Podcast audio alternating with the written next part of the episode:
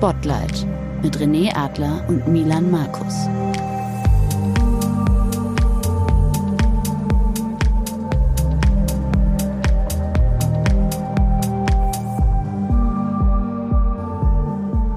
Wir sprechen heute mit Michael Stich. In den neunziger Jahren war Tennis neben Fußball die Sportart in Deutschland. Bis heute stehen Boris Becker und Steffi Graf für diese goldenen Zeiten des weißen Sports. Und natürlich auch er, Michael Stich. Neben Boris der einzige deutsche Wimbledon-Sieger bei den Männern. Stich war damals einer der besten Spieler seiner Generation. Die Nummer zwei der Weltrangliste, bekannt auf allen Kontinenten, bis er neunzehnhundertsiebenundneunzig nach einem verlorenen Wimbledon-Halbfinale seine Karriere beendete. Mit gerade einmal achtundzwanzig Jahren. Aber wie ging es danach weiter? Was ist mit ihm als Mensch passiert und wie hat er sich neu erfunden, als es vorbei war mit den großen Matches auf den Centre Courts dieser Welt? Michael, äh, herzlich willkommen bei uns im Podcast. Ähm, es hat lange gedauert, dass wir mal wieder miteinander sprechen. Ich kann mich noch gut erinnern, das ist, glaube ich, schon über zehn Jahre her. Da warst du noch Turnierdirektor im Rotenbaum. Da haben uns, glaube ich, mal, ich noch beim H S V im ersten Jahr oder im zweiten Jahr, da hat man sehr, sehr, wie ich fand, gutes Gespräch, sehr, sehr nettes Gespräch. Aber es ist ja schon irgendwie strange, dass wir jetzt irgendwie zehn Jahre haben verstreichen lassen, um jetzt mal wieder zu sprechen. Insofern bin ich heute froh, dass du bei uns zu Gast bist. Ähm, wir sind hier im Podcast Spotlight. Wir wollen über das Spotlight reden, was du ja ohne Frage hattest. Du hast zehn Jahre auf der Tour gespielt. Und für mich bist du immer noch Sportler. Also wenn ich dich mit Sportler anspreche, ich tue mir immer ein bisschen schwer, Ex-Sportler zu sagen. Für mich bist und bleibst du ein Sportler. Und da hattest du das Spotlight, wie gesagt, inne. Du musst mit neunundzwanzig Jahren deine Karriere beenden, verletzungsbedingt. Wie war es für dich? Wie war es für dich, als das Spotlight von jetzt auf gleich oder mit ein wenig Zeit dann nicht mehr gesch- äh, geschehen hat? Naja, ich hatte ja das große Glück, dass ich trotzdem eine bewusste Entscheidung getroffen habe. Also es war zwar eine Verletzung, aber es kamen so zwei Sachen zusammen. Es war nicht mehr die große Lust, immer um die Welt zu reisen, von Hotel zu Hotel und immer wieder die gleichen Städte, die man dann auch nicht so gerne mag.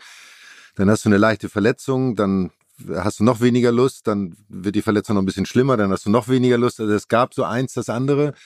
Und dann Wimbledon siebenundneunzig, mein letztes Match im Halbfinale, da war es dann nach dem Match so diese bewusste Entscheidung, besser wird's nicht mehr. Das ist das Schönste, was ich mir vorstellen konnte. Und dann habe ich ja spontan nach dem Match gesagt, obwohl es nicht vorher geplant war, jetzt höre ich auf. Und von daher war das kein Problem, weil es wirklich eine eigene Entscheidung war und das macht es immer einfacher. Also du konntest das damals einschätzen, dass du sagst, okay, mit meiner Schulterverletzung, äh, mit meiner schwindenden Lust, ähm, besser als Halbfinale Wimbledon kann es nicht mehr werden. Das ist am Ende, glaube ich, was man ja vielen Sportlern wünscht, wenn du irgendwie so deine Hochzeit hast, du hast den eigenen Anspruch an dich, was du glaubst, leisten zu können, zu wollen.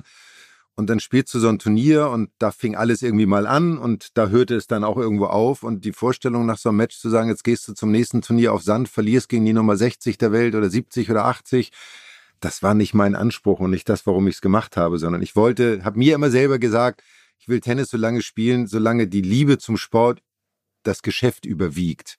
Und das kippt natürlich in jeder Karriere irgendwann. Ne? Irgendwann verändert sich dieses Verhältnis. Und das war dann in dem Fall so. Und dieses Turnier war so, das war nochmal Leidenschaft, das war Emotion, das war Freude, das war eigene Zufriedenheit. Und deswegen war es dann am Ende sozusagen, besser wird's nicht. Wir haben natürlich, unser Anspruch ist immer gut vorbereitet zu sein. Und wir haben natürlich Bin tief, mal gespannt. tief in den Archiven äh, von meinem hochgeschätzten Kollege Matthias Stach äh, gekramt, äh, mit dem ich auch Fußball kommentiere. Ihr kennt euch ja auch ganz gut. Äh, da schöne Grüße an Stachi, ähm, der uns da auch darauf aufmerksam gemacht hat, dass er mit dir eine schöne Doku, siebenundneunzig, also kurz nach Karriereende, äh, gedreht hat. Wir wissen zwar fünf Monate nach Karriereende, aber ähm, wir haben uns die reingezogen und ähm, mit allem Respekt, klar, fünf Monate nach Karriereende, du wirktest sehr, sehr aufgewühlt äh, für mich. Jetzt sind ein paar Jahre, sechsundzwanzig genau genommen, äh, ver- vergangen. Ähm, für uns wirkst du total aufgeräumt, angekommen. Ähm, aber, aber Frage, wirkt es für dich oder ist es für dich genauso? Nimm uns mal mit auf den Weg. Was ist, was ist da dazwischen passiert? Also ich kann mich an die Doku nicht mehr erinnern, ähm, äh, aber es war bestimmt aufgewühlt, weil es natürlich auch eine Zeit braucht, bis du von diesem Hoch, was du erlebt hast, von diesen Erfolgen, von der Teil- Anteilnahme der Menschen draußen, diesem Spotlight, in dem du stehst, ähm, auch dich verabschiedest. Aber ich habe damals eine bewusste Entscheidung getroffen, als ich dann Wimbledon das letzte Match gespielt habe, habe ich danach fünf Jahre lang keinen Tennisschläger angefasst. Und äh, habe für mich ganz klar gesagt, wenn ich mich von dem Sport lösen will, dann muss ich mich von dem Sport auch entfernen und verabschieden, weil sonst bist du schnell vielleicht mal Trainer oder du machst irgendwas anderes. Und wir wissen ja alle, nach der Sportlerkarriere fängt das reale Leben ja erst an. Das ist ja das, was wir machen, ist ja nicht real in einer gewissen Art und Weise. Und es ist endlich, auch das wissen wir und das war mir immer bewusst. Und dann die Entscheidung zu treffen, zu sagen, ich muss offen sein für etwas Neues, was dann im Leben kommt, was das Leben mir bietet. Keine Ahnung, wir haben alle nichts gelernt, wir haben nicht studiert, wir haben keine Ausbildung gemacht. Learn by doing irgendwo. Und von da war ich relativ schnell im Leben angekommen, weil ich es sehr genossen habe, nicht mehr immer im, im Rampenlicht zu stehen, immer durch die Welt reisen zu müssen, sondern endlich mal das Gefühl zu haben, ein Zuhause zu haben. Und das ist natürlich bei Fußballern zum Beispiel ein bisschen anders. Du hast deinen festen Lebensmittelpunkt. Wir sind im Jahr zwischen vierzig und fünfundvierzig Wochen im Jahr unterwegs. Da ist nichts mit festem Lebensmittelpunkt. Du hast zwar ein Zuhause und einen Wohnsitz, aber der dient äh, nicht unbedingt dem Wohlfühlsein, dass du sagst, da kann ich immer wieder hin. Und das zu lernen ist auch ein Prozess. Also das ist eine komplette Lebensumstellung, aber ich bin mit meinem Leben auch danach und war auch danach sehr schnell mit allem zufrieden und bin über die Zeit wahnsinnig dankbar, bin aber auch dann froh gewesen, dass es irgendwann vorbei war. Das ist ja bei vielen Sportlern und Sportlerinnen anders. Wenn du das so beschreibst, dass das dir auch schnell gelungen ist, kannst du jetzt in der Retrospektive und mit deinem jetzigen Wissen benennen, was die Erfolgsfaktoren waren, die dich schon vielleicht auch während der Karriere begleitet haben, die es dir erlaubt haben, dann auch mit so einem klaren Kopf in die Zeit danach zu starten und solche Dinge zu finden, die dich hier ankommen lassen? Ich glaube, meine, mein Weg ist ja ein, wenn ihr recherchiert habt, wisst ihr das ja wahrscheinlich, aber mein Weg war ja ein bisschen ein anderer als bei vielen anderen, die den Tennisprofi-Weg eingeschlagen haben. Ich wollte ja nie Tennisprofi werden. Es war ja nie etwas, was ich als Kind, als Jugendlicher im Fokus hatte, sondern ich habe geliebt, Tennis zu spielen, den Wettkampf, das Spiel, alles, was damit zusammenhing, aber war immer schlecht. Also als Jugendlicher habe ich nie ein Match bei einer deutschen Jugendmeisterschaft gewonnen oder irgendwas Größeres gewonnen. Bis in meinem letzten Jugendjahr, wo ich dann deutscher Jugendmeister geworden bin, wo dann Niki Pilic damals kam und ein, zwei andere Trainer sagten, Mensch, könntest auch Profi werden. Und ich wusste gar nicht, was das heißt. Was ist Tennisprofi? Was machst du da? Für meinen Vater war das damals so, Sportprofi ist kein Beruf. Das macht man nicht. Das ist brotlose Kunst, wie er so schön sagte. ähm, weil irgendwie da in dieser Zeit ja auch Ende der achtziger, Mitte der achtziger, Ende der achtziger war es ja noch so, du machst eine Ausbildung und gehst einen geregelten Lebensweg. Da war ja auch Fußballprofi, ja, aber andere Sportarten waren noch nicht so im Spotlight. Dann kamen natürlich Boris und Steffi und haben das als erstes Mal so ein bisschen geöffnet. Und ähm, von daher war das nie so ein Lebenstraum. Und dementsprechend war mir auch während meiner Karriere schon immer klar, dass das ein endliches Zeitfenster ist. Und das war mir schon mit Mitte, Anfang zwanzig, Mitte zwanzig klar, das ist ein gewisser Zeitraum. Ähm, und das habe ich mir immer bewusst gemacht, dass das nicht für ewig sein wird. Und ich glaube, das hat mir wahnsinnig geholfen. Nicht dieses immer rausschieben des Gedanken, na, das mache ich auch noch mit dreißig, fünfunddreißig, wie es heute im Sport ist, teilweise bis vierzig, sondern ich wusste, irgendwann muss ich mich dem realen Leben stellen. Und diesen Gedanken habe ich immer mit mir getragen und das hat mir sicherlich sehr geholfen. Mein Onkel ist ein Riesenfan, ja, und mit dem habe ich vorher gesprochen und ihn gefragt, hey, was würde dich interessieren? Und er hat gesagt, hey, Michael Stich hat häufig gesagt, dass er eigentlich nicht das Maximum aus seinem Talent herausgeholt hat. Und du selber hast das in der Dokumentation auch gesagt, im Vergleich zum Beispiel eben mit anderen ähm, Tennisspielern. Und die Frage, die er sich stellt und die für uns auch total interessant ist, ist, so zwei, drei Ressourcen impliziert es ja, hast du vielleicht auch zurückgehalten während der Karriere. Du hast eine Stiftung gegründet, schon während deiner Karriere. Ist dieses Zurückhalten von Ressourcen, war das schon ein strategisches Element von dir in der Vorbereitung auf das, was danach kommt? Hast du das überhaupt so empfunden, dass du vielleicht auch zwei, drei Prozent zurückgehalten hast während der Karriere? Oder ist das was, was dir eher so widerfahren ist? Also wenn ich das bewusst zurückgehalten hätte, wäre ich ziemlich dumm gewesen. So, weil damit hätte ich mir natürlich weitere Erfolge verbaut. Also mhm. weitere Grand Slams zu gewinnen, was ich bereue, dass ich es nicht getan habe, die mhm. Chancen, die ich hatte. Aber ich glaube, das ist die Entwicklung als Mensch, die du durchmachst, dass du unterschiedliche Prioritäten setzt. Und Tennis war meine Priorität, das war mein Beruf, meine Leidenschaft. Aber ich habe mich neben dieser Tennisaktivität auch immer mit anderen Dingen beschäftigt. Also entstand zum Beispiel die Liebe zur Kunst, sich für Kunst zu interessieren, weil ich immer etwas brauchte neben dem Tennissport, was mich auch mental herausgefordert hat. Und das hat sicherlich wieder immer ein bisschen den Fokus vom Tennis auch weggenommen. Mhm. So, ich war ein sehr emotionaler Spieler. Also für mich war es immer so, wenn ich gut drauf war, habe ich super gespielt. Wenn ich schlecht drauf war, dann habe ich nicht gut gespielt. Das konnte ich nie wirklich abstellen. Das war vielleicht auch meine, eine meiner größten Schwächen, wenn du so andere Spieler wie Sampras, Agassi oder wen auch immer siehst. Du hattest immer das Gefühl, wenn die auf dem Tennisplatz waren, dann haben die alles ausgeschaltet und ausgeblockt, was es gab, und dann gab es nur Tennis. Das konnte ich nie wirklich. Rückblick muss ich sagen, bin ich dafür wahnsinnig dankbar, weil es natürlich aus mir trotz allem den Menschen gemacht hat, der ich heute bin. Und ich bin mit dem Menschen, der ich heute bin, sehr zufrieden. Ich bin mit meinem Leben sehr zufrieden.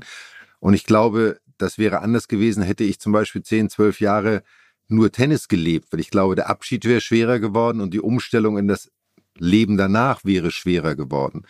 Ähm, trotzdem hätte ich gern den einen oder anderen Erfolg mehr erreicht und hätte vielleicht in diesen Phasen noch mal ein bisschen mehr Fokus mhm. drauflegen können, aber ich würde das nicht eintauschen wollen gegen den Menschen, der ich daraus trotzdem geworden bin, aus all den Erfahrungen.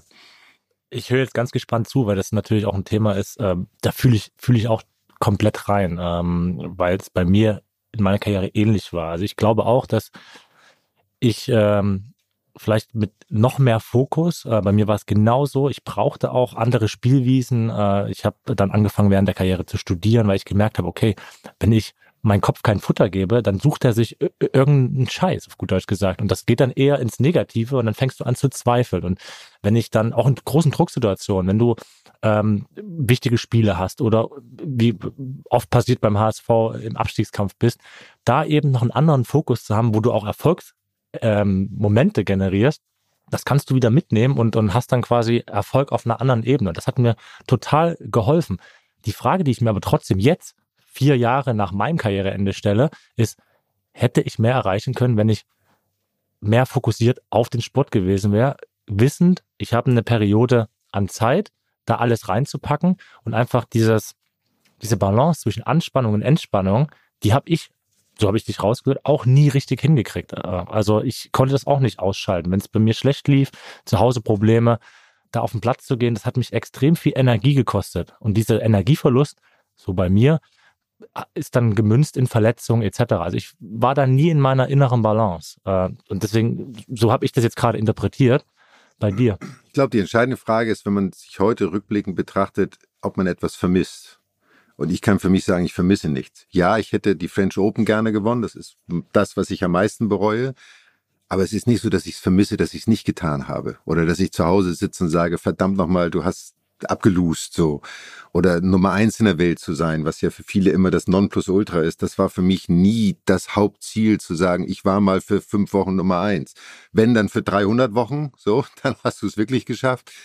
Aber deswegen kann ich für mich sagen, ich vermisse nichts, ich bereue nichts. Das ist, glaube ich, das noch viel Entscheidendere, weil ich weiß, dass das Leben halt ein, ein Weg ist, der sich nicht nur, nicht nur durch diese zehn Jahre beschreiben lässt. Und ich kenne halt genügend Sportler aus unterschiedlichen Bereichen, die dann aber auch wiederum nie loslassen können, die immer sich an den vergangenen Erfolgen orientieren und sich darüber identifizieren und sagen, ich habe doch vor dreißig Jahren mal das und das gewonnen. Und ich habe mir immer selbst gesagt damals, also wenn ich dreißig Jahre nach meinem Karriereende irgendwann sage, ähm, aber ich habe doch mal Wimbledon gewonnen und nichts in dieser Zeit danach geschaffen habe, über das ich auf das ich stolz sein kann, über das ich zufrieden sein, über das ich erzählen kann, dann habe ich im Leben irgendwas falsch gemacht. Und deswegen, da ist kein Bereuen auf irgendeine Art und Weise. Ich bin der Mensch, der ich bin, und das war ich während der Karriere, und das ist meine Entwicklung, meine Prägung, was wir von den Eltern, von der Familie mitbekommen, und das ist genau gut so, sich nicht zu verbiegen. Ich möchte gar nicht, oder wir möchten dich auf keinen Fall mit so ollen Kamellen nerven und mit alten Zitaten, die schon so oft gefallen sind. Aber eins, Aber. eins, genau, eins, richtig, eins ist das von Pete Sampras. Ja, und das ist eben dieser, dieser Klassiker, den, den die Menschen, glaube ich, auch, die sich für Tennissport interessieren, kennen. Die These, dass wenn alle ihr A-Game bringen, du der talentierteste und beste Spieler ist, und dass wenn er dich in dem Draw vermieden hat, gesagt hat, I dodged a bullet. Ja, also ich habe eben ein großes Risikopotenzial, hier rauszufliegen. Dem bin ich aus dem Weg gegangen, weil Michael Stich eben nicht in meinem im Tableau auf mich trifft. Was Was macht das mit einem aktiven Spieler, wenn das diese Legende, lebende Legende eigentlich damals schon gesagt hat? Das hat er ja nicht zur aktiven Zeit gesagt, das hat er erst danach gesagt, hat er nachdem ich gesagt. aufgehört habe, der Schuft. Sonst hätte ich natürlich länger gespielt, logischerweise. Das ist eine schöne Anerkennung, und ich glaube, das ist ja das, was wir Sportler, ähm, ich für mich kann das sagen, ich glaube, so wie du gestrickt bist auch, äh, der Respekt und die Anerkennung von Kollegen ist ja etwas, was sehr wichtig ist, die sich aber nicht nur daran orientiert, wie viele Turniere hast du gewonnen, wie oft hast du irgendetwas erreicht, sondern es ist halt das Gesamtpaket. Mhm. Und äh, das kannst du nie trennen von dem Menschen, der dahinter steht, der Erfolg. Pete Sampras hat das gesagt, er hat ja auch damals nicht verstanden, warum ich aufgehört habe, aber sagte, aber am Ende war ich froh, dass er aufgehört hat, war alles gut, so, war für mich ein bisschen leichter. Und das fehlt so ein bisschen in der Welt des Sports, dass Menschen und die Athleten sich, glaube ich, auch mehr miteinander austauschen, um auch unterschiedliche Ansätze zu kommunizieren. Ich glaube, man könnte sich unglaublich viel helfen damit, auch zu, zu artikulieren, wie geht jeder unterschiedlich damit um, was kann man voneinander lernen, vielleicht die letzten fünf Prozent für ein gewisses Ziel noch mehr herauszukitzeln, trotz der eigenen Persönlichkeit. Vielleicht einen Weg zu finden, sagen, guck mal, der ist ähnlich, aber der hat eine Technik entwickelt. Und äh, solche Kommentare sind natürlich schön, so, das freut einen. Ähm, am Ende habe ich trotzdem nur einen Grand Slam gewonnen und er dreizehn, also von daher hat er was besser gemacht, auf den Sport bezogen, als ich das gemacht habe. Hm. Willst du mal kurz da reingehen, was du dir eben noch vor der Sendung kurz vorher aufgeschrieben hast, ähm, neben der Vorbereitung von gestern, zum Thema Doppel?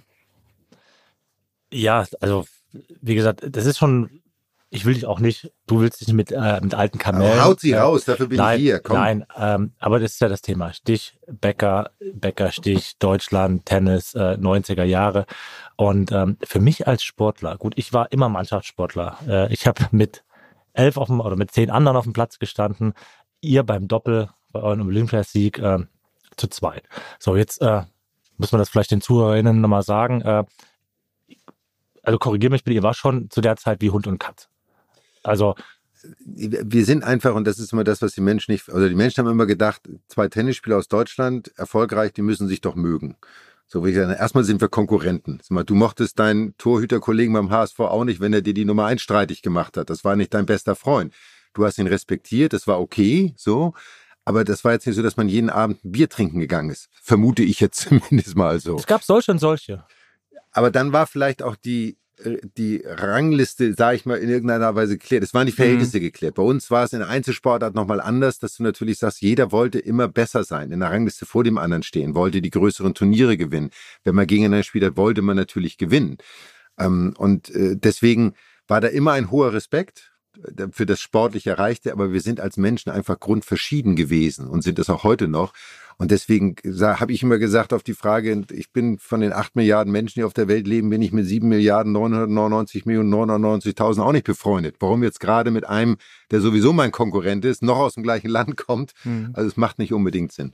Aber trotzdem habt ihr euch da für die Sache zusammengerauft und seid Olympiasieger geworden. Und das ist ja ein Thema, das habe ich auch bei einem anderen Kumpel, Julius Brink, kann man ja hier raushauen, er hat mir gesagt, er war jetzt auch nicht so close mit Jonas Reckermann und trotzdem sind die im Beachvolleyball Olympiasieger geworden. Ist das ein Phänomen, dass, dass man, oder eine Professionalität, dass man sich als Sportler dann für die Sache mhm.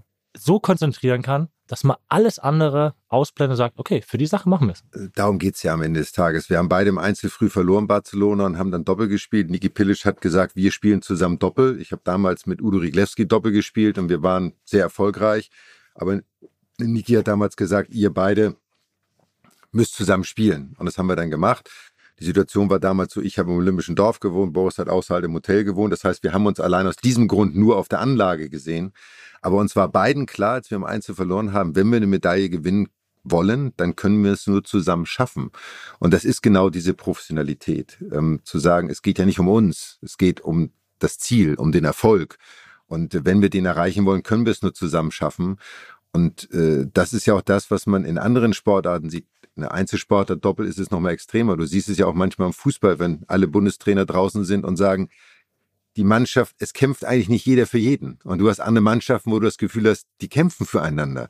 Und nur wenn du als Team, egal ob zu zweit oder zu elft oder Handball zu sechst, egal, einem Ziel nachgehst und das in den Mittelpunkt stellst, dann kannst du auch Außergewöhnliches erreichen. Und das haben wir in dem Jahr geschafft. Niki Pilic hat als Trainer, und das ist ja auch immer wichtig, die Trainer hat einen super Job gemacht, hat ein unglaubliches Talent dafür gehabt, die Dinge genauso zu managen, wie sie richtig waren, um uns unser bestes Leistungsniveau abrufen zu lassen.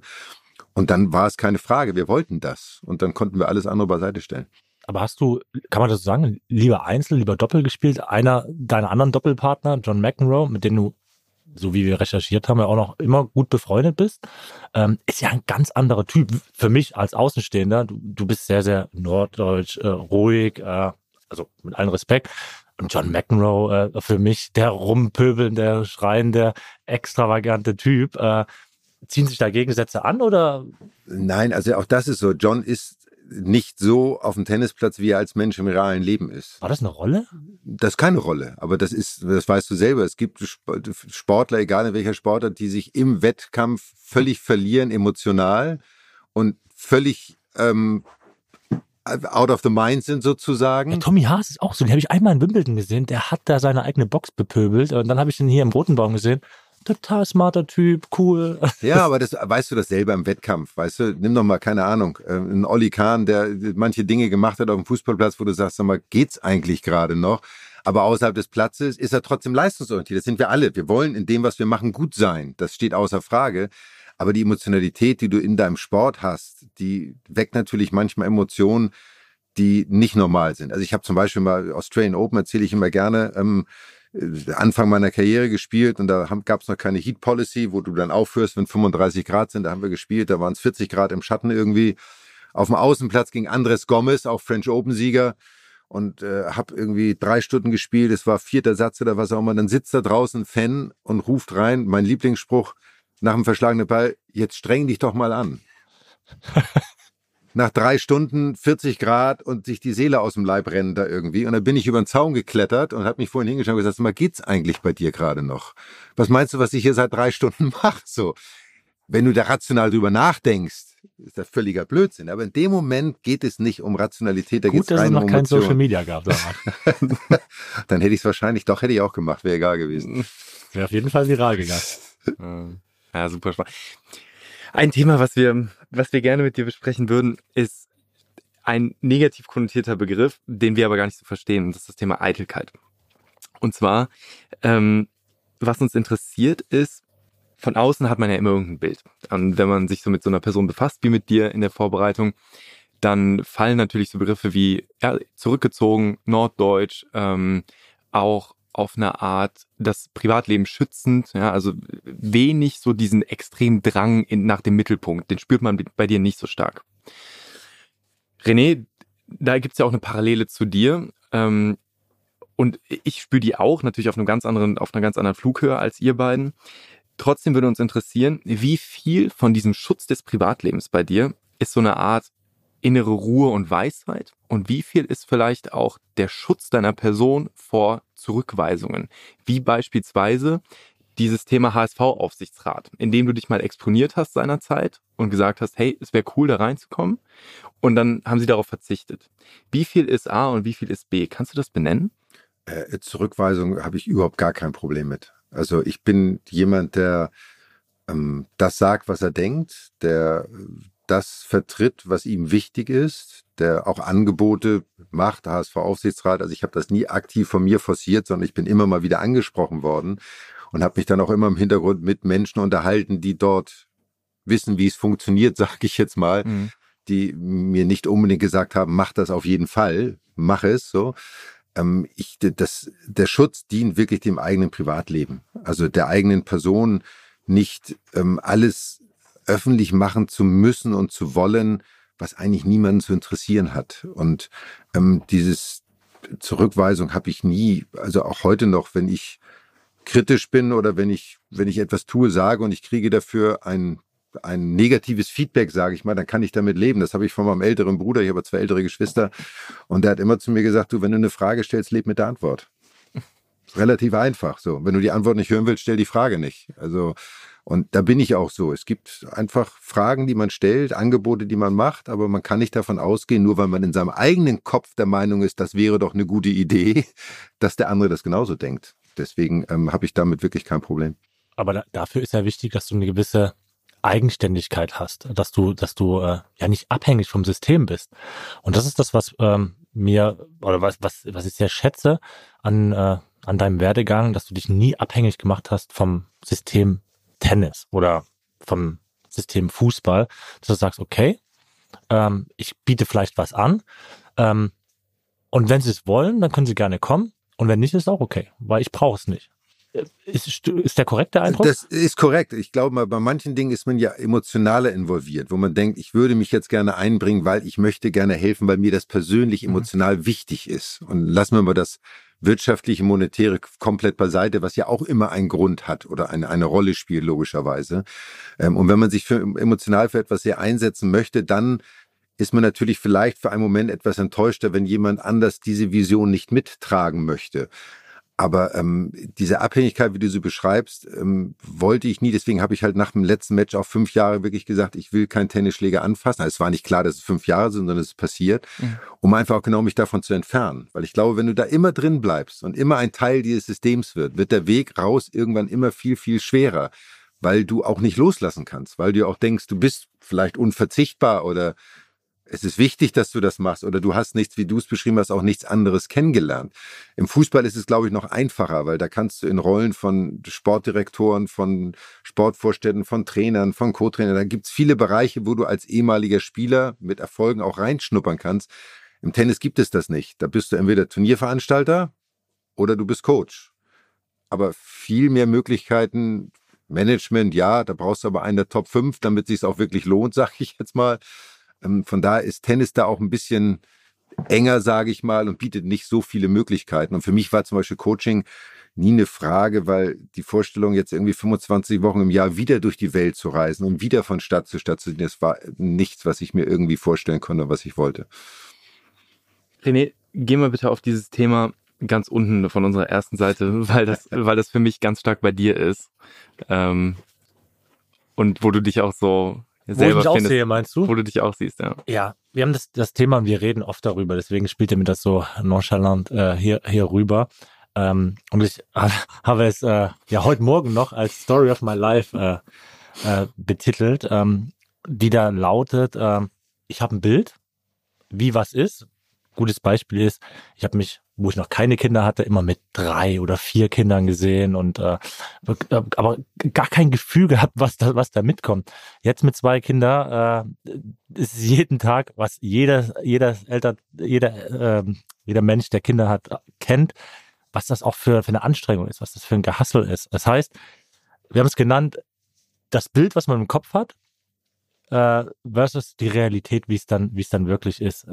Oder ein anderes Beispiel, ich gesagt, okay, ich könnte mir schon vorstellen, in, in Fußball zurückzugehen, später vielleicht in irgendeiner Managementposition, ähm, du siehst dich als C E O irgendwo, aber hast eher das Bild von den Meetings im Kopf, äh, dann, dann mal eben zum Lunch gehen, also jetzt mal ganz runtergebrochen, und dann mal reinzuspüren, was das wirklich mit sich bringt, dass das wirklich Schmerzensgeld ist, was die Jungs dann einfach aufopfern, dass das wirklich äh, sehr, sehr schwer ist. Und äh, ich habe die Erfahrung gemacht, wenn dieses Bild, was du von dir hast, sehr, sehr nah an dem ist, was die Öffentlichkeit von dir hat, dann ist es gut, dann ist es einfach. Aber ähm, wenn du ein Bild vor dir herträgst ähm, und du musst, hast das Gefühl, du musst dem gerecht werden, dann wird es auch echt mühsam. So, also, weißt du, was ich meine? Ne? Wenn du, wenn, wenn die Öffentlichkeit in dir den Smarten, ich rede jetzt auch von mir, ich, was ich immer gehört habe, ist, ja, der schaut über den Tellerrand hinaus. Wo ich gesagt habe, ja, nicht bewusst. So, ich, ich sage das, was ich fühle, aber ich habe dann auf der anderen Seite auch immer ge- ge- gefühlt, okay, ich muss jetzt irgendwas liefern, weil die denken, ich bin vielleicht besonders schlau, was ja gar nicht der Fall ist. Ich will vielleicht auch einfach mal nur Kacke labern. Also, und, äh, aber irgendwie ist da immer so eine Erwartungshaltung da. Kannst du das teilen oder äh, weißt du, was ich da meine? War Total. Das bei dir genauso? Also das ist ja, wenn du noch aktiv bist, dann ist das natürlich noch viel mehr so, weil du natürlich einer gewissen Erwartung entsprechen musst. Man sollte gewisse Dinge in der Presse nicht sagen, weil sie vielleicht nicht angemessen sind oder adäquat sind oder in der Situation nicht passend sind oder sich mit Kritik, das ist ja heute noch viel extremer, wenn nach dem Match immer irgendwelche Spieler befragt werden zu gewissen Situationen, wo du dann ja auch mal dich erden musst und sagen musst, so jetzt mal, ich würde jetzt gerne was sagen, aber ich lasse es jetzt einfach mal.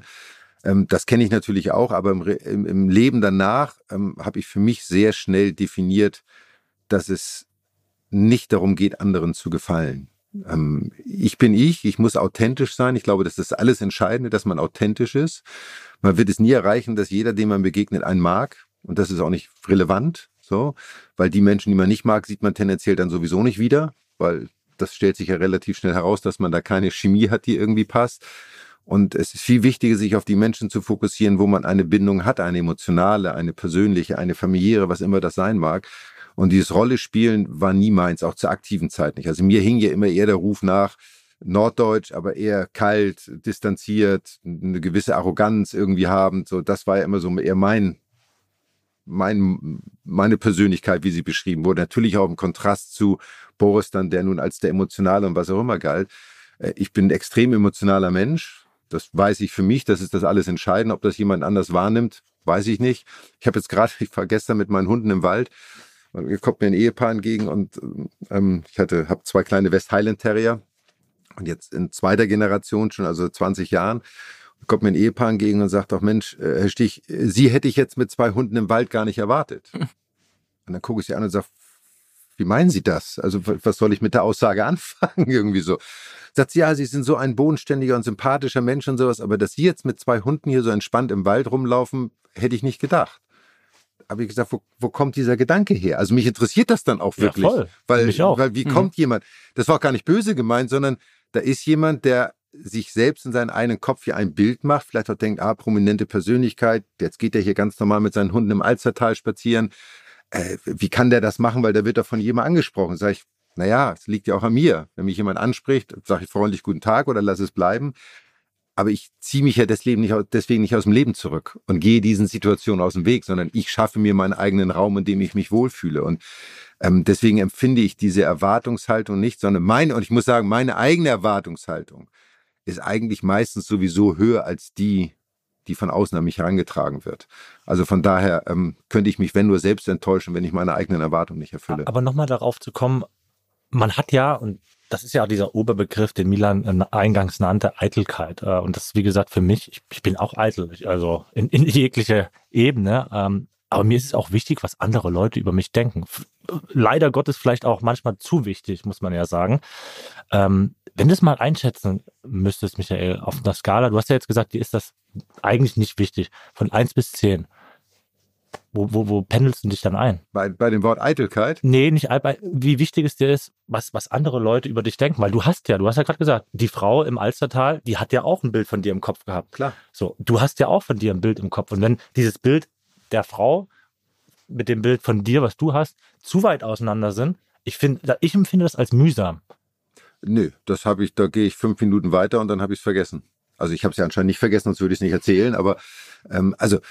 Für mich ist es so, natürlich, und das sind wir als Sportler ja gewohnt, es gibt ja Sportler, die, ähm, die ich habe die Situation gehabt, B B C kommentiert, habe Roger Federer interviewt und habe Roger dann gefragt, wie er denn mit diesen Pressegeschichten umgeht, wenn gut geschrieben wird und schlecht geschrieben wird, so. Und dann sagt er, ja, er liest das gar nicht. Ich habe gesagt, hm, okay, kann ich mir schwer vorstellen, aber ist wohl so. Und dann bin ich in die Kabine gegangen, da saß er dann mit seinem Coach und lag neben ihm so ein Stapel Presseclipping. Mhm. Also, er liest es. Und das ist das, was heute, finde ich, oft schwierig ist, weil ich kann aus meiner Zeit sagen, wenn gut geschrieben wurde, habe ich mich gefreut. Wenn schlecht geschrieben wurde, habe ich mich geärgert. Ganz normales menschliches Verhalten. Natürlich möchte ich von Menschen gemocht werden. Das ist ja ein Bedürfnis, was wir alle, glaube ich, haben. Aber es ist für mich nicht schlimm, wenn mich jemand nicht mag. Es ist für mich total normal. Ich kann nicht jedem gefallen und ich bin nicht da, um jedem zu gefallen, sondern ich bin in erster Linie da, um mit mir selber zufrieden zu sein. Und ich habe gerade gestern einen interessanten Artikel gelesen über eine werdende Mutter, die von ihrem Mann gefragt wurde, wer denn ihr Lieblingsmensch oder der wichtigste Mensch in ihrem Leben sei. Und dann sagte sie, das bist weder du, noch ist es unser Kind, sondern es bin ich.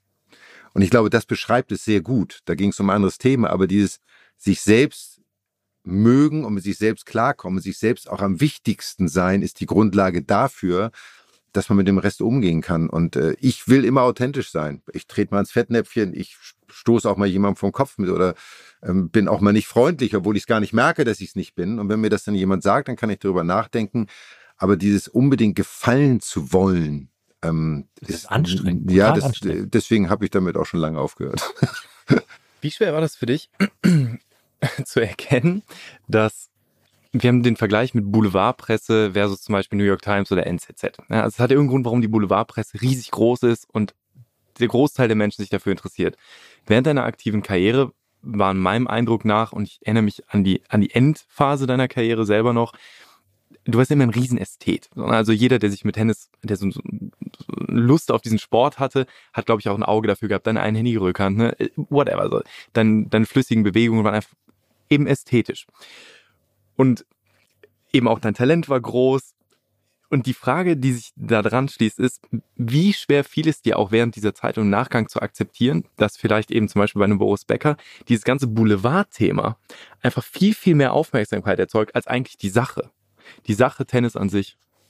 Ja, das ist ja auch etwas, das man trotz allem steuern kann. Ich habe halt mein Privatleben aus der Presse, soweit ich das konnte, rausgehalten. Das ist nie ganz möglich. So, das ist ganz klar, ist Teil des, der Person.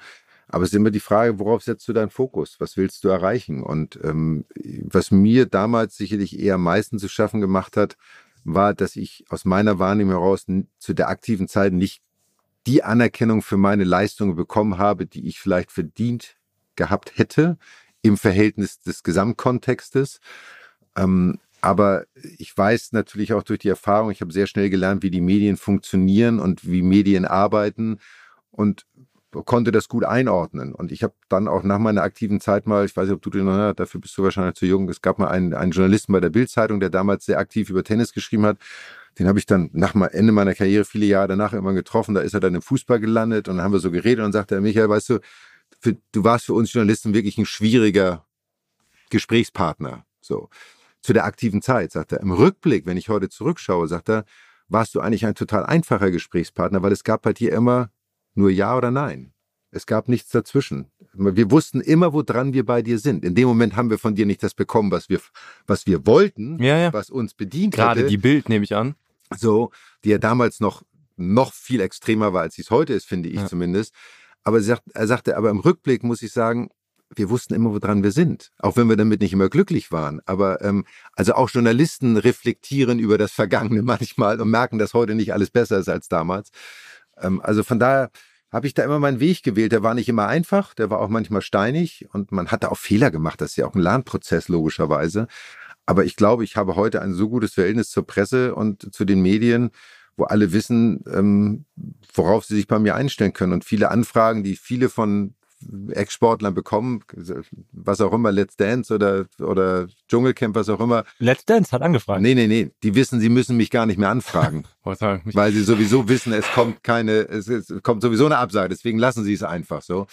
Ähm, und das ist gut. Damit ersparst du dir auch ein bisschen Arbeit. Aber du hast ja gerade selbst gesagt, dass du dich, äh, ja, teils deiner Karriere, das sind jetzt meine Worte, oftmals auch äh, ja, falsch verstanden gefühlt hast. Oder, nee, oder das habe ich nicht gesagt. Du, na, okay, anders, du hast gesagt, dass du nicht die Anerkennung gekriegt hattest, die du eigentlich ja, von deiner Meinung nach äh, verdient gehabt hättest. Oder? Also das hat man in der Doku, die wir gesehen haben, auch nach deinem Sieg äh, äh, oder deinem letzten Spiel, Rotenbaum, dein Heimatturnier et cetera.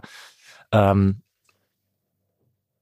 wenn du, äh, welches Bild von dir als Person hättest du gerne nach außen transportiert? Oder welches Bild hättest du gerne gehabt, dass die Leute das haben von dir? Kein anderes, als wie es war. Weil da habe ich ja keinen Einfluss drauf. Also die Menschen nehmen das ja wahr, was sie wahrnehmen, wie wir es beschrieben haben. Jeder, der einen im Fernsehen sieht, macht sich, bildet sich eine Meinung, hat einen Eindruck. Das kann bei einem guten Match sein, dass er sagt, Mensch, der kommt aber ganz sympathisch rüber. Das kann bei einem Match sein, wo ich mich aufrebe, sagt er, der ist aber ätzend, so. Und das ist ja auch richtig so. Ich gehe ja nicht anders durchs Leben. Ich sehe Menschen, ich beurteile hoffnungsvollerweise sehr selten nach dem Äußeren.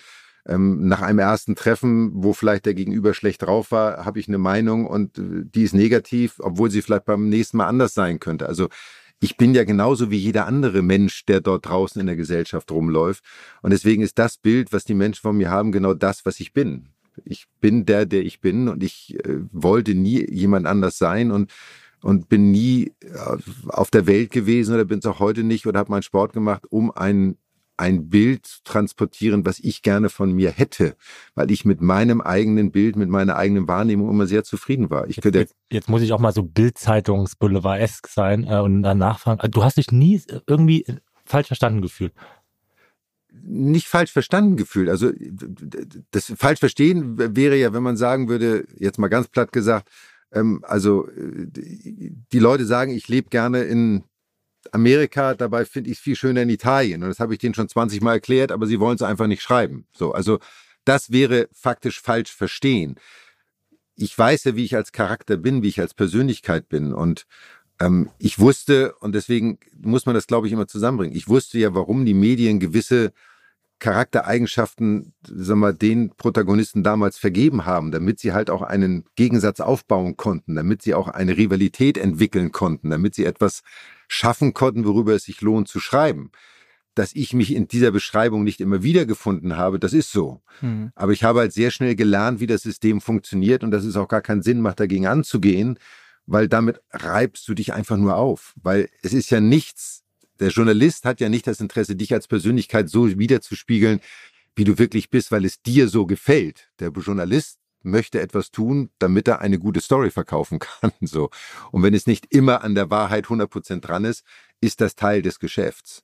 Und äh, deswegen habe ich, ich habe mich als Person ja nie verloren, weil ich mich falsch dargestellt gefühlt habe oder weil ich mich anders gesehen habe, sondern ich wusste ja immer, wer ich bin. Also dafür habe ich immer viel zu sehr an mir selbst geruht und habe auch genug reflektiert, äh, ohne das in Frage zu stellen. Dass ich über Artikel sauer war, dass ich über Äußerungen sauer war, dass ich genervt war, klar. Das ist ja völlig normal, wie ich sage, wenn schlecht geschrieben wird oder eine Unwahrheit geschrieben wird, dann ist man sauer.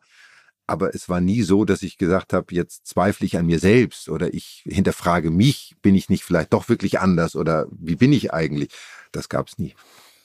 Wir reden oft über so Golden Childs ähm, oder Children, die so ein Riesentalent haben, sei es im Sport, sei es vielleicht auch auf akademischer Ebene, dass es so, so Kinder sind, denen alles zufliegt. Und was ich im Leben oft feststelle, ist, dass es denen im späteren Leben oft gar nicht so super leicht fällt, wenn dann die ersten auch wirklich mal härteren Gegenwinde kommen. Dann ist das erste Mal ein Chef da, der wirklich mal unzufrieden ist und das bläst die vielleicht heftiger um als so manch anderes Kind, was stärker arbeiten musste. Und diese, ich nenne das mal so kleinen Mikro-Verletzungen des Egos, die dir immer wieder auch widerfahren sind, in dieser, in dieser Becker-Stich, äh, immer wieder gegeneinander Ausspielphase, auch seitens der Presse, dass du auch vielleicht, wie du es selber beschreibst, nicht die Anerkennung bekommen hast, die du verdient gehabt hättest, könnte man sagen, dass es im Nachhinein eine super gute Schule war für das Leben danach, dass du eigentlich immer wieder mal so, so kleine, vielleicht auch Enttäuschungen bekommen hast, die dich präpariert haben dafür, wie es auch danach sein kann? Ich glaube, dass du in dem Alter ja, gar nicht darüber nachdenkst. Das ist, sind Momentaufnahmen, die du erlebst, mit denen du lernen musst, umzugehen. Der eine kann das, der andere schafft das nicht. Das ist ja in jeder Sportart das Gleiche. Du hast Sportler, die hochtalentiert sind, aber mit einem Teil ihres Berufs nicht umgehen können und daran zerbrechen und ihr Talent nie leben, weil sie das alles nicht zusammenbringen. Und es ist ein Teil des Lebensweges. Klar hat mich diese ganze Zeit sehr geschult für alles im Leben, aber ich bin auch jemand, für mich ist das Glas immer halb voll und nie halb leer. Also ich betrachte nicht die Dinge, die negativ vielleicht waren und was ich daraus gemacht habe, sondern für mich ist eher so, größte Geschenk meiner Tenniskarriere war, dass ich durch die Welt reisen konnte und dass ich auf der Welt so viele Mentalitäten kennenlernen durfte von Menschen und von allen was mitzunehmen. Zu wirklich ein, ne, hört sich komisch an, aber ein Weltbürger zu sein, der sagt, da draußen gibt es so viel, es gibt nicht diesen einen Weg, es gibt nicht den Deutschen und den Italiener und das so. Es gibt Mentalitäten, es gibt Lebensweisen, aber von jeder was mitzunehmen, was einem selber gefällt und die Offenheit zu haben, das auch anzunehmen und trotzdem in seinem Inneren bin ich deutsch und darauf bin ich stolz und das ist schön, dass es so ist und ich lebe in einem tollen Land, aber ich finde auch die Italiener, die Spanier, die Schweden, die Amerikaner, die Australier haben tolle Lebensphilosophien und tolle Lebensansätze, die es wert ist, nicht beiseite zu schieben oder wert sind, nicht beiseite zu schieben. Und das war für mich das größte Geschenk meines Lebens, muss ich ehrlicherweise sagen, dass ich das erleben durfte. Mit einem stimme ich ja nicht überein. Oha, jetzt, jetzt kommt's. Ha, das liebe ich am Podcast. Ja, ja. Dass du, dass du in einem anderen Podcast ähm, darüber gesprochen hast, dass du Tokio überhaupt nicht magst. Hm. Ich liebe Tokio. Und du auf der anderen Seite sagst du aber, in New York liebe ich. Für mich war New York anders, klar, als Tokio, aber von der Energie her gleich. Ne? Wenn du Ästhet bist, Architekturliebhaber, Kunstliebhaber, kommen wir gleich noch drauf, der du ja schon während deiner Karriere warst, äh, schon immer gesammelt hast, jetzt selber Künstler bist und malst. Wie kann man da Tokio nicht lieben? Das sind ja meistens die ersten Eindrücke, die du hast, wenn du in eine Stadt kommst. So, und wie du eine Stadt kennenlernst. Und ich musste nach Tokio. Und ich bin das erste Mal in Tokio gewesen und habe in einem Hotel eingecheckt, werde ich nie vergessen, in New Takanawa Prince Hotel. Und du kommst in dieses Hotel, wir sind beide groß, ich bin, weiß nicht, wie groß bist du? Ähm, ja, mittlerweile wahrscheinlich eins neunzig. Ich, ich bin geschrumpft. Ich, bin geschrumpft. Ja, ja, ja. Ich, ich auch schon Zentimeter. Also ich war mal eins dreiundneunzig, jetzt bin ich eins zweiundneunzig. Ähm, Scheiß Zeit. Und ich komme in dieses Hotel und alles in diesem Hotel, von dem Frühstücksraum bis zu dem Bett, bis zu der Couch, bis zu dem Stuhl, ist auf einer Höhe, wo ich mit meinen Beinen nicht sitzen konnte. Sondern kennst du das, wenn du die Beine so umschlagen musst, um sie so unter den Stuhl zu kriegen? So, so. Die, die Fußspitzen so nach hinten. Genau, ja, so. ja, ja, genau. So, wo du dann nach zwanzig Minuten Krampf kriegst, weil es nicht mehr geht. So, das fand ich schon mal anstrengend. So, dann kam dazu, dass es in Tokio zu meiner Zeit sprach kein Mensch Englisch. Ist immer noch so. Fast. Und das hat mich damals extremst überrascht, weil das ja nun damals noch wirklich eine der drei Wirtschaftsmächte der Welt war, wo du gedacht hast, da gehst du hin, Wirtschaftsmacht, da spricht jeder Englisch. Es sprach kein Mensch Englisch. So. Ähm, das einzige Restaurant, was es damals gab, wenn man nicht Sushi mochte, was damals noch nicht so in war, japanisches Essen, war das Hard Rock Café, wo ich mit meinem Kumpel, der mit war, sieben Tage hingegangen bin. Aber da hast du natürlich kulinarisch ganz und weit oben ins Regal kommt's. gegriffen. Und, und, ich habe in Tokio im Hotel mein erstes Erdbeben erlebt. Und zwar stand ich im dreißigsten Stock und gucke aus dem Fenster und denke, das ist ja komisch, da draußen bewegt sich irgendwas. Bis ich begriffen habe, dass sich mein Hotel einen Meter links und einen Meter rechts Krass. bewegt hat. So. Vielleicht erklärt das, warum Tokio nicht meine Lieblingsstadt Aber geworden musst, ist. Du musst Tokio nochmal eine zweite nein, Chance nein, geben. Doch, doch, nein. musst du mal. Ich, ich war kann, ja ein paar Mal da. Ich, ich war kann ja nicht nur einmal ein, da. Also gut, das, ich bin da bei dir. Das ist immer so, wie du eine Stadt erlebst. Die Erfahrungen, die du machst mit den Menschen, sind relevant dafür, ob du eine Stadt magst oder ja. nicht. So. Und ähm, meine Erfahrungen waren halt nicht nur positiv. Was ich aber, und das mag ich in der japanischen Kultur, ich mag zum Beispiel so japanische Filme wahnsinnig gerne, weil ich die Historie, die Tradition, das Zen und all das, das finde Voll. ich super spannend. So. Aber Tokio wird's nicht mehr. Es tut mir leid. Welche Stadt ist es denn? Lieblingsstadt? Ja. New York finde ich schon toll. Ich liebe Stockholm. Stockholm ist eine großartige Stadt, auch sehr ähnlich zu Hamburg auf eine gewisse Art und Weise, aber ich finde die schwedische Mentalität einfach ganz toll. Paris, weil das die Stadt ist mit meiner Frau, die wir gemeinsam dann irgendwann entdeckt haben, als wir uns kennengelernt haben. Aber ich, das sind so drei Städte, die ich gerne mag. Also Hamburg natürlich, ne? Hallo, ist ja ganz klar. Die Perle. Wenn du, ich würde gerne nochmal ganz kurz auf dieses, auf dieses Gelingen des Lebens danach zurück. Wenn du heute mit Sportlern sprechen würdest, die, egal in welchem Sport, sehr, sehr stark im Spotlight stehen. Und was sind denn so diese, diese Lernelemente, dass wenn du gefragt würdest als Mentor, wo du sagst, hey, das sind wichtige Elemente, damit es dir gelingen kann später. Was empfiehlst du? Ich glaube, da gibt es keine Blaupause, sondern es ist auch die Frage, wozu bist du selber als Persönlichkeit bereit und wie bist du auch gestrickt? Wie sehr kannst du das loslassen, was du hattest, um dich für etwas Neues zu öffnen? Also ich bin zum Beispiel so jemand, ähm, das habe ich auch mit meiner Frau, meine Frau reitet sehr passioniert und auch sehr gut.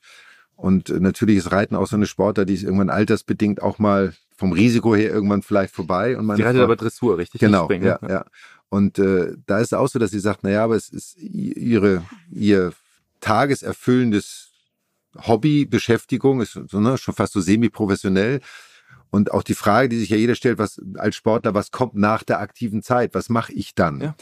Und ich finde es wahnsinnig schwer, während der aktiven Zeit etwas zu planen, von dem du dann weißt, dass es nach der aktiven Zeit deine Aufgabe sein wird. Ich für mich war so, dass ich gesagt habe, ich muss das eine abschließen, um dann auch völlig frei und offen für etwas Neues zu sein, was immer das sein mag. Meine Stiftung ist so ein bisschen Twitter, sage ich jetzt mal, weil die habe ich zur aktiven Zeit gegründet, aus Gründen, weil es mir gut ging, weil ich helfen wollte, weil ich aber auch damals schon wusste, wenn ich dann aufhöre, dann habe ich auf jeden Fall eine Beschäftigung, der ich mich widmen kann, die aber nicht monetär, wirtschaftlich getrieben ist, sondern die rein emotional getrieben ist. Mhm. Und das war auch so. Also ich hatte eine Aufgabe für mich, der ich nachgehen konnte. Das ist, glaube ich, wahnsinnig wichtig, dass man sich selber, egal was das sein mag, dass man sagt, wenn ich aufhöre, ist das eine bewusste Entscheidung. Und ich habe mir vielleicht während der aktiven Zeit schon etwas geschaffen, dem ich meine Aufmerksamkeit widmen kann, was aber nicht getrieben ist davon, ich muss Geld verdienen, ich muss Erwartungshaltung, wenn ich in meinem Sport ganz gut war, dann wird es in der Wirtschaft wieder auch von mir erwartet, dass ich mhm. da drin ganz erfolgreich mhm. bin. Ja. Diesen Druck darf man sich, glaube ich, nicht machen, sondern man muss sich auch auf das Leben danach wirklich einlassen und auch herausfinden, was einen interessiert. Weil das weißt du als Mitte, Ende zwanzigjähriger nicht unbedingt, was interessiert mich wirklich. Das ist ganz witzig. Stachy zum Beispiel hat mir gesagt, der Michael, wenn er, wenn er nicht hundert Prozent von einer Sache überzeugt ist, dann macht er es gar nicht. Ist das korrekt? Das stimmt. Also ich bin auf viele Lebensbereiche so bezogen, ich mache mir vor Gedanken, ob ich mich selber darin sehe und ob ich das auch glaube, gut zu können. Und wenn ich mich dann dazu entschieden habe, das zu tun, dann mache ich das, immer mit dem Wissen, dass ich trotzdem scheitern kann. Also das ist ja immer ein Teil dessen, alles Neuen, was man macht sozusagen. Aber das gut können ist schon ein Aspekt dabei. Naja, das ist ja relativ, weil ich habe es ja nicht gelernt. Ich glaube selber, dass ich es gut kann. Also ich habe zum Beispiel mal in zweitausend, habe ich ja mal für ProSieben so eine Sendung moderiert, der Maulwurf. So, wo Steven Gätjen dann mein Nachfolger war quasi als Moderator. Mhm. Weil ich immer mal gedacht habe, ich kann gut mit Menschen reden, ich glaube, ich Ich kann gut kommunizieren, das ist etwas, was mir liegt. So, und ich habe die Sendung gemacht, die war von den Quoten auch, war alles gut und war erfolgreich. Und ich habe dann danach aber zurückgeschaut und überlegt und habe gesagt, ja, das war okay, aber es gibt andere, die können das einfach besser als ich. Das ist nicht mein, meine Passion und meine Leidenschaft. Ich hätte das vielleicht weitermachen können und hätte damit auch Geld verdienen können, aber ich weiß, ich selber wäre damit nicht glücklich geworden, weil es nicht mein hundertprozentiges Ding gewesen wäre. Aber das ist sehr spannend. Also der reine Spaß an der Sache ist dann, also These reicht dann ja nicht aus, sondern es muss auch, und ich kann das total fühlen, wir sind beide im Sport groß geworden, da geht es um Ergebnisse. Da geht es um der Beste, da geht es um gut zu sein. Wenn ich nicht wirklich die Chance zumindest habe, in dem, was ich dann neu anfange, auch wieder gut zu werden oder gut zu sein, dann mache ich es gar nicht. Ja, wobei im Sport ist es ja anders. Und das war für mich die größte Umstellung. Bei mir gerade als Einzelsport. Am Sport gehe ich auf den Platz, ich spiele und ich gewinne und ich verliere. Ich habe ein direktes Ergebnis nach zwei Stunden. Ich habe zweitausend mit Partnern zusammen ja ein Unternehmen gegründet, im medizinischen Bereich, die Rückenzentren. Geschäftspläne kennt ihr alle, da machst du Geschäftspläne, da stehen ganz viele Zahlen drin, Zeitabläufe und du weißt dann, wenn du dich damit mal irgendwann beschäftigst, dass das, was nach drei Jahren eintreten sollte, vielleicht mal nach fünf oder sechs Jahren eintritt. So. Das heißt, die größte Umstellung für mich war damals zu verstehen, dass es im Leben danach nicht so ist wie im Sport, nämlich ein direktes Ergebnis deiner Leistung, sondern all das, was du anfängst, braucht Zeit und sehr viel Zeit, bis du ein Ergebnis hast.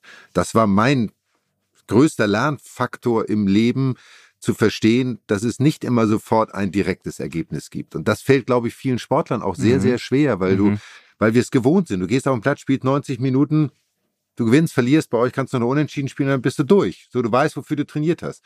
Wenn du heute ein Geschäft eröffnest, einen Geschäftsplan machst und dir einen Podcast, äh, ich sag mal, ausdenkst und sagst, jetzt machen wir den. Und wir haben, klar, wir haben uns gesagt, wir wollen am Anfang tausend, zweitausend, dreitausend, fünftausend, was auch immer. Das sind schöne Ideen, mhm. aber vielleicht bist du mit den fünftausend Zuhörern nicht nach zwei Jahren, was du dachtest, sondern nach vier Jahren. Mhm. Dann ist die Frage, gebe ich auf oder mache ich weiter? Ziehe ich das durch, weil ich trotzdem an mich glaube und weil es mir Spaß macht? Und das ist durch den Sport halt völlig anders. Und das ist, wie gesagt, für mich die größte Umstellung im Leben danach gewesen, zu akzeptieren, dass Dinge einfach Zeit brauchen. Wir haben das Thema ja auch immer, ähm, auch weil du es ja angesprochen hast, der Podcast. Ähm, ich bin ja auch, ich habe auch äh, ein Wirtschaftsstudium gemacht und bin auch so, okay, Ähm, festes Datum, äh, Umsatz, dann, wenn das nicht da ist, dann müssen wir es hinterfragen zumindest, äh, Status Quo, und dann müssen wir vielleicht irgendwo andere Wege gehen. Und Milan hat immer gesagt, äh, lass uns doch erstmal kreativ sein, lass uns erstmal machen, lass uns mal losmarschieren, weil da passieren so viele Dinge, die man jetzt noch nicht planen kann auf diesem Weg.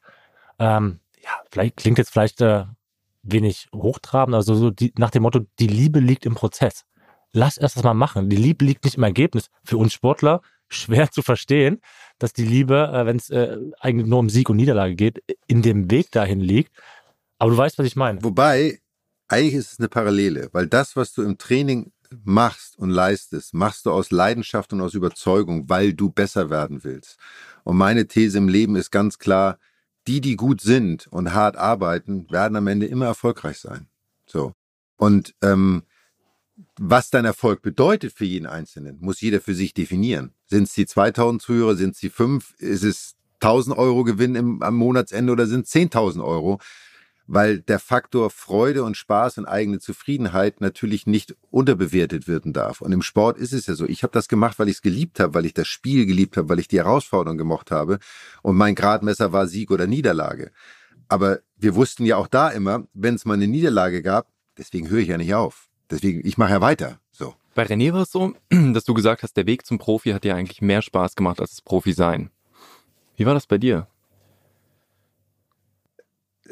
Ich vermute mal, du wolltest Profi gerne werden. Du hast darauf hingearbeitet, ja, oder? Also ich habe, bei mir war es schon extrem. Ich habe eigentlich mit zehn für mich definiert, ich werde alles, was in meiner Macht steht, dafür tun, dass ich... Äh, Das war auch nicht ein Traum, das war ein Ziel. Das ist für mich schon ein Unterschied, aber ich habe auf dieses Ziel jeden Tag schon als Zehnjähriger hingearbeitet. Und ich fand es auch total cool, äh, früh ins Bett zu gehen, eben nicht auf die Party zu gehen, so zu leben, damals schon wie ein Profi, um Profi zu werden.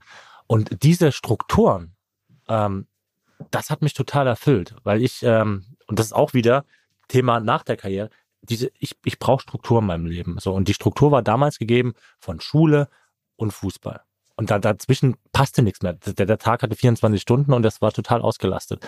Und das hat mich glücklich gemacht. So von außen so, eine, so ein schützendes System zu haben und zu sagen, du musst nur abliefern, das bestmöglich und äh, dann funktioniert das. Dann ist eine Frage, ähm, wie viel du da reinsteckst und äh, dann erhöhst du damit die Wahrscheinlichkeit, Profi zu werden.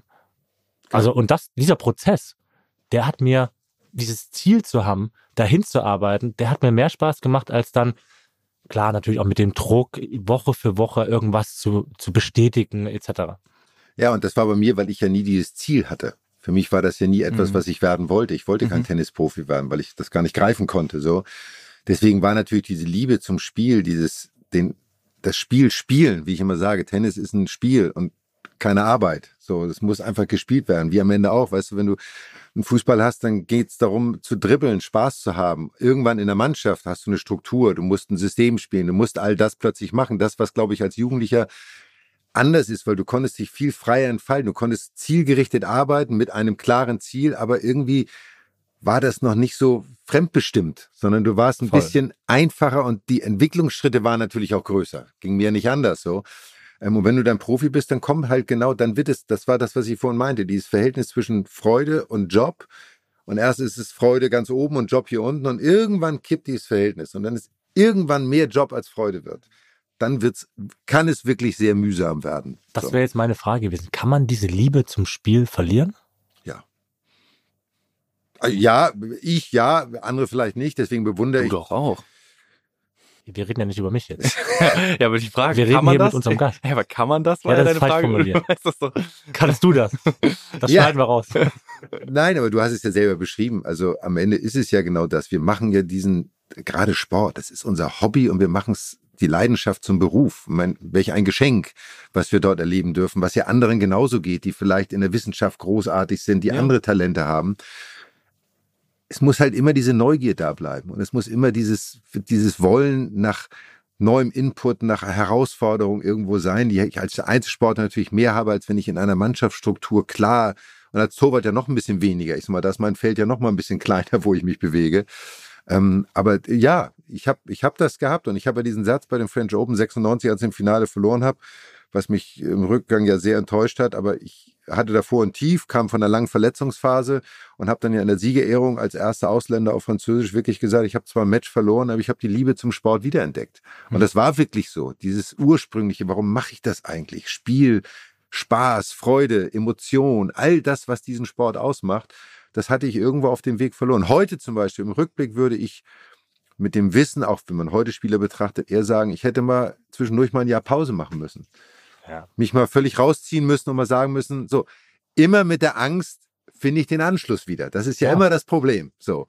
Ähm, und, äh, aber mit dem Wissen heute ähm, würde man das vielleicht tun. Ob es funktioniert hätte, keine Ahnung. Ist ja, ist ja das Gleiche. Wir haben auch immer wieder das Thema analog Fußballvereine. Die haben ja gar kein Interesse, die Spieler auch darüber aufzuklären, was kommt danach. Sie, sie mündig zu machen, sie äh, darüber aufzuklären, ja, das einen eigenen Kopf zu bekommen, das wird immer so gesagt, aber eigentlich sind Angestellte die Spieler und all das, was vom Geschehen auf dem Platz, von ihrer Arbeit für den Verein ablenkt, ist ja, wenn man ehrlich ist, nicht willkommen. Also ich habe selten gehört zu sagen, geh mal raus, du bist ein, ein schlauer Kopf, geh mal studieren, weil das immer da äh, damit zusammenhängt, ja, das könnten ja ein paar Prozent von der Leistung, von der Konzentration, von dem Fokus auf seine Leistung auf dem Platz nehmen. Der einzige, den man so öffentlich kennt, bei dem das passiert ist, war eben Nowitzki mit Geschwindner. Da war das ja so, dass er ihm wirklich wie so Kopfaufgaben immer wieder gegeben hat. Sei es Gitarre spielen, sei es mal in der Off-Season komplett campen zu gehen, in der Wildnis, um, glaube ich, auch genau diesen Effekt zu erzeugen, wieder auch einen neuen, neuen Zugang zu finden zu, dem, zu der eigentlichen Liebe des Sports. So, ich habe das immer gemacht, einmal im Jahr, du bist ja immer mit Coach unterwegs und bei uns waren die Teams ja noch klein, aber ich habe immer in der Vorbereitung auf die U S Open, habe ich so drei, vier Wochen gehabt, wo ich zu meinem Coach gesagt habe, pass auf, ich fahre jetzt die drei Wochen komplett alleine, um mal wieder herauszufinden, warum mache ich das eigentlich? Was ist eigentlich der Grund, warum ich da draußen bin und den Beruf ausübe, den ich Wann ausübe. Wann hast du damit angefangen? Das habe ich relativ zeitnah gemacht, weil ich auch irgendwann, irgendwann bist du es auch leid, immer von Menschen umgeben zu sein. Irgendwann willst du auch mal einfach dein eigenes Ding machen. Und selbst wenn ich als Unternehmer selbstbestimmt bin, so, aber natürlich gibt es dann Trainingszeiten, dann machst du dies. Und ich war auch, was das angeht, immer klar, wenn ich keinen Bock hatte, habe ich gesagt, lass uns das um eine Stunde verschieben, wie auch immer, weil ich fühle mich jetzt nicht. Und ich hatte immer Coaches und das spielt ja auch eine Rolle, wie du sagst, Vereine. Jeder Spieler ist ja individuell anders und auf jeden musst du anders eingehen. Und der eine braucht vielleicht die halbe Stunde mehr Training, weil er von seiner Persönlichkeit das her braucht. Und der andere, da kannst du sagen, komm, ne, hör zwanzig Minuten früher auf, aber geh nochmal ins Museum und guck dir die Bilder von Gerhard Richter an, weil ich weiß, das interessiert dich und lenk dich ab. Und diese Individualität zu fördern, ist natürlich mhm. in einer Mannschaft extrem mhm. schwer oder im Verein. Aber auf der anderen Seite, glaube ich, wäre da so viel mehr rauszuholen, weil es natürlich zu einer Zufriedenheit beiträgt und auch zu einem, was kommt danach? Also nicht nur sagen, das ist unser Asset und das ist unser Kapital und den müssen wir schützen, sondern sagen, das ist auch ein Mensch. Ja, es ist auch kurzfristig gedacht, ne? Im Fußball wird immer so böse von Ich A G gesprochen. Das hat ja im Fußball immer einen negativen Touch, aber im Endeffekt ist es ja so. Also wenn ich jetzt noch Spieler wäre und habe einen Vertrag bei Verein X Y, du kannst ja nicht davon ausgehen, nur weil du einen Fünfjahresvertrag hast, dass du in drei Jahren noch bei dem Verein spielst. Also du musst dich doch, so war immer mein Herangehen, auch von meinem Team. A, musst du dir die Frage stellen, wie bin ich als Persönlichkeit? Was brauche ich, damit ich die P S auf die Straße bringe? Und es ist schon analog zum Einzelsportler. Brauche ich Beispiel jetzt eine Yogalehrerin, Mentaltrainer, einen eigenen Physio, einfach um autark und unabhängig zu sein. Du, meiner Meinung nach kannst du dich nicht, egal wie gut, bleiben wir in der medizinischen Abteilung, eine medizinische Abteilung von einem Verein ist davon komplett abhängig machen. Aber das ist ja eh etwas. Eigentlich ist ja das Konstrukt, wenn du Fußball nimmst, erstaunlich, dass es Angestellte eines Vereins sind, eines Unternehmens, aber nicht als solche agieren, sondern eigentlich wollen sie alle Einzelunternehmer sein, weil sie selbstbestimmt sein wollen äh, und sich dementsprechend auch teilweise verhalten mit extravaganten Dingen, die sie tun oder was auch immer.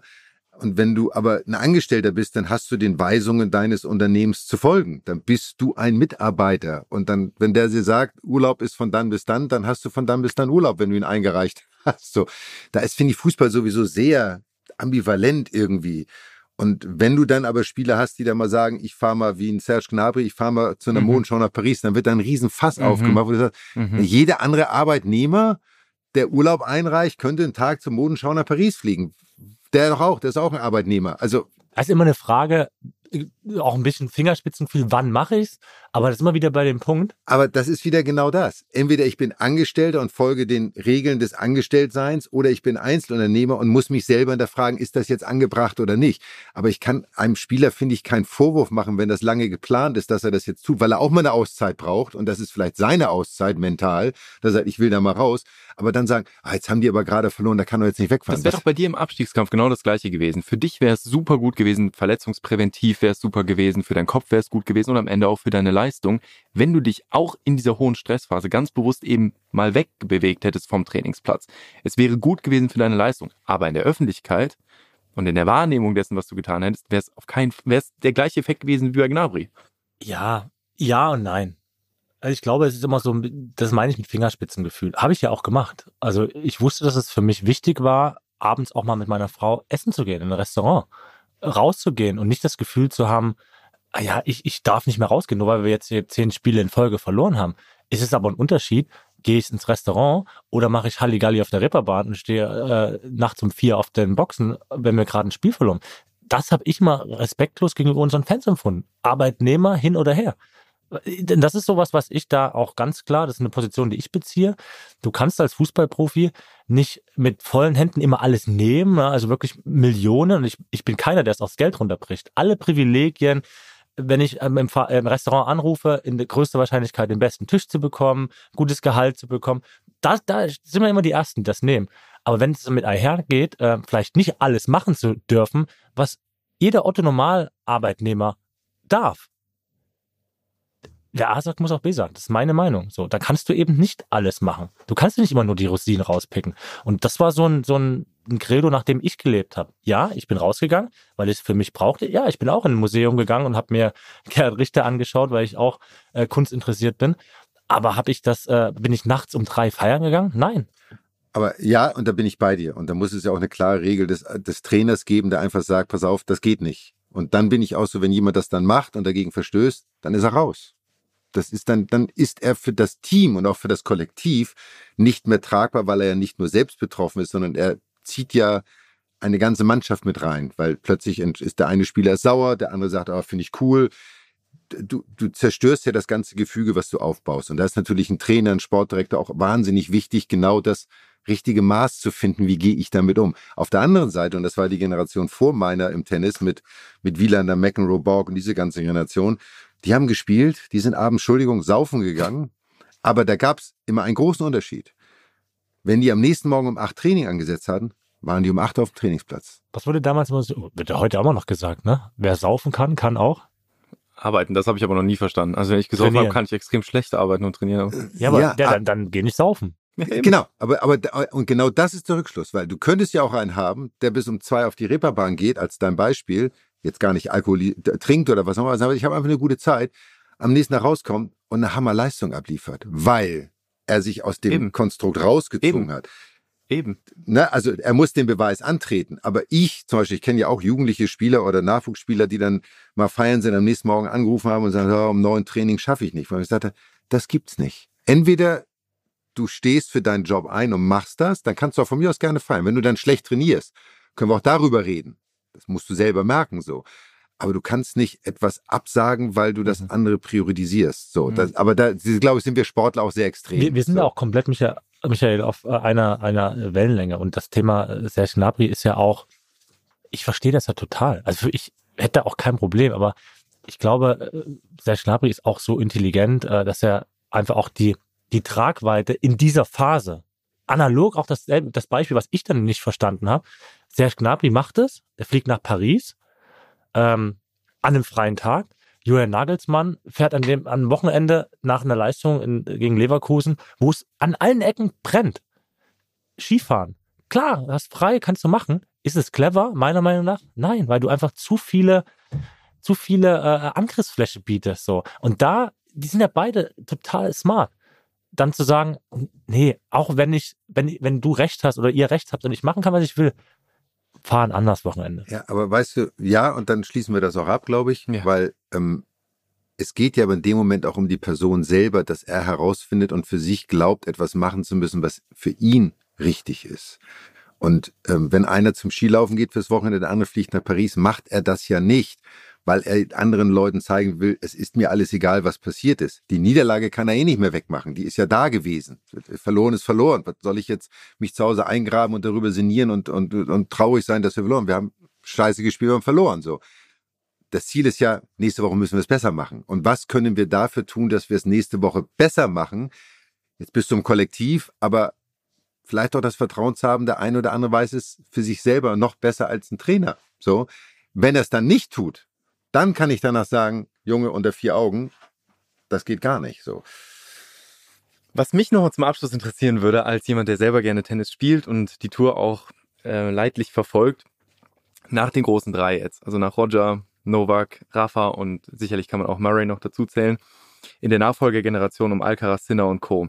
Was sind die Leute, von denen du sagst, da habe ich erstens richtig Freude, die zu sehen, so, die machen mir Spaß, und wo siehst du so das nächste? Was sind die nächsten drei, zwei, drei, die sich für dich etablieren und die Nachfolge antreten? Ja gut, die Nachfolge ist ja jetzt ja schon mit Alcaraz als Nummer eins wieder, ist ja schon derjenige, der bewiesen hat, dass er es kann. Ähm, Grand Slam gewonnen, Nummer eins. Also er hat in den jungen Jahren schon sehr, sehr vieles erreicht, muss man sagen. Ob es jemals wieder eine Generation geben wird, die in der Komplexität die Erfolge haben, wie Nadal, Djokovic, ähm, Federer, Murray, Wawrinka muss man dazu zählen, sicherlich auch noch, ist sehr unwahrscheinlich. Und nehmen wir mal die drei, die jetzt nun alle einundzwanzig, zweiundzwanzig Grand Slams gewonnen haben.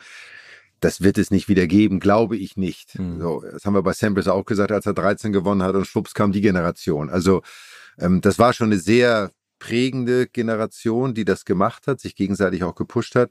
Alcaraz, Holger Rune, ist ein Spieler, der mich sehr begeistert, weil er genau dieses Spiel liebt und er diese jugendliche Unbekümmertheit noch hat und sich noch nicht hat von dem System so einfangen lassen, diesen ganzen Erwartungshaltung und sagt, ich mache das, was ich mache, so, und da habe ich Bock drauf, so Alcaraz genauso. ähm, so, so Sinner und auch Rublev und auch Medvedev. Medvedev muss man sagen auch, ist von seiner Ausstrahlung auf dem Platz manchmal schwierig, aber ist jemand, der der das Spiel wirklich liebt. Ja, also das ja, merkt man. Unorthodox. So. Mhm. Und es gibt andere junge Spieler, die schon mehr in so einem Konstrukt drin sind. Wie muss ich arbeiten? Wie muss ich trainieren? Wie mache ich meine medizinische Abteilung? Wie bereite ich mich vor? Das ist schon mehr so strukturierter. Und bei anderen hast du das Gefühl, die sind auch total strukturiert, aber auf dem Platz sind sie freier, leben das mehr irgendwie. Und das sind so die Spieler, die da sind, sage ich mal. Muss man ganz klar sagen. Natürlich auch ein Alexander Zverev, ein Kaspar Ruud. Aber du merkst ja auch schon bei der Generation, jetzt kommt schon die nächste wieder. Mhm. Ne? Du hast jetzt die neunzehn-, zwanzigjährigen, mhm.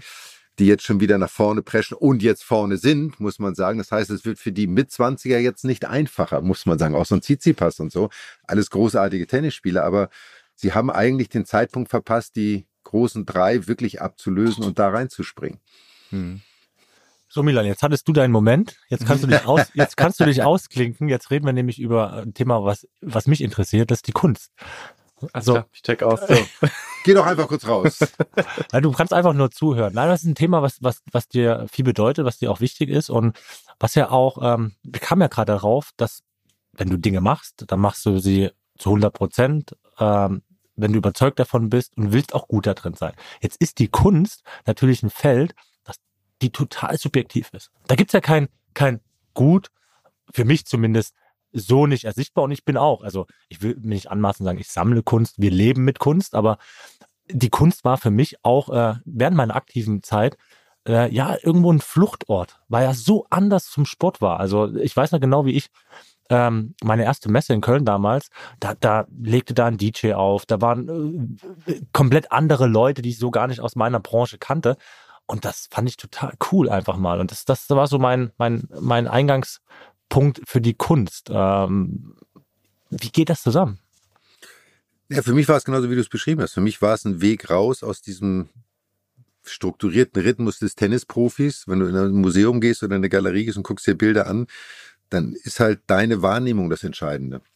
Das, was du in abstrakter Kunst, und das ist das, was mich am meisten interessiert, ähm, was du da drin siehst, was du daraus machst. Es gibt dir keiner vor, was du zu sehen hast oder was du daraus zu lesen hast, sondern es ist dir völlig selbst überlassen. Und das bringt die Gedanken und das und und und ja auch den Horizont einfach an andere Orte. Ich kenne viele Künstler, mit denen ich befreundet bin.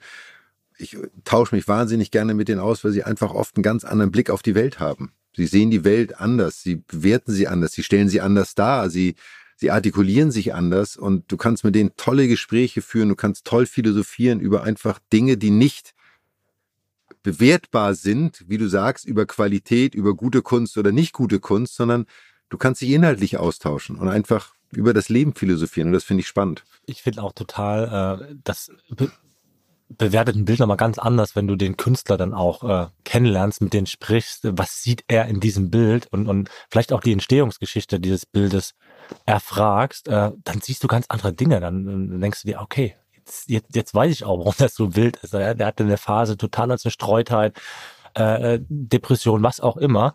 Äh, finde ich immer total spannend, einfach da auch dahinter zu schauen, hinter dieses Bild. Aber ja, wobei da bin ich, da, da, da, da gehe ich nicht ganz mit dir konform, weil ich finde, das erklären und jetzt selber malend und auch ausstellend ist es ja immer, wenn Menschen mich das dann fragen, dann sagen natürlich immer, aber was sehen Sie da drin?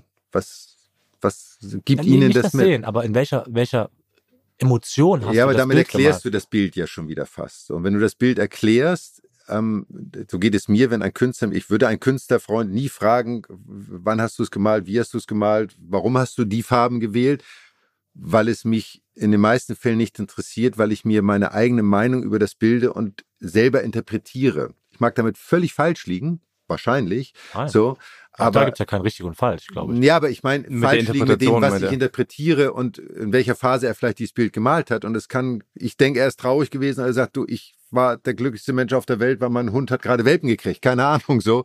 ähm, aber ich finde, das ist das Schöne für mich an der Kunst, dass mir ein Bild etwas gibt, was einfach nur meins ist. Es ist nur mit mir und ich mache es mit mir selber aus. Und ich kann mit anderen, wir könnten vor einem Bild stehen und könnten drüber philosophieren. Wir könnten uns austauschen, was wir drin sehen.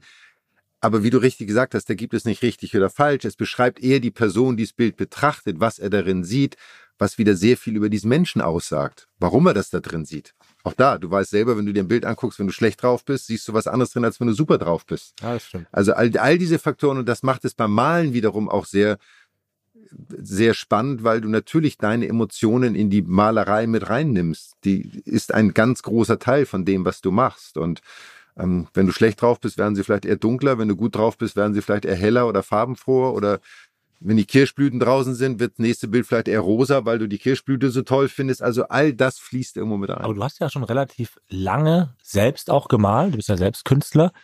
Aber der Zeitraum zwischen Anfang des Malens bis zum Ausstellen für die Öffentlichkeit, das hat dann doch da relativ lange gedauert. Ja, zwanzig Jahre. Auch ja, da, geht ja. auch, auch da habe ich es ja nie gemacht, weil ich ausstellen wollte, sondern weil ich für mich ein Ventil brauchte. Und das kennen wir, glaube ich, alle. Ich würde wahnsinnig gerne schreiben können. Das kann ich nicht. So, also nicht in dem Maße, wie ich es mir vorstellen würde. Und jeder braucht irgendwie einen Ausdruck seiner Gedanken, Gefühle und es irgendwie loszuwerden. So, und die Malerei ist das für mich. Eine Leinwand hat halt auch einen direkten Bezug irgendwo zum Tennis. Weißt du, der, der Tennisplatz ist ein Ort, in dem ich mich entfalten kann. Klare Linien. Innerhalb dieses Raums kann ich tun und lassen, was ich will. Außer, dass ich einen Gegner habe.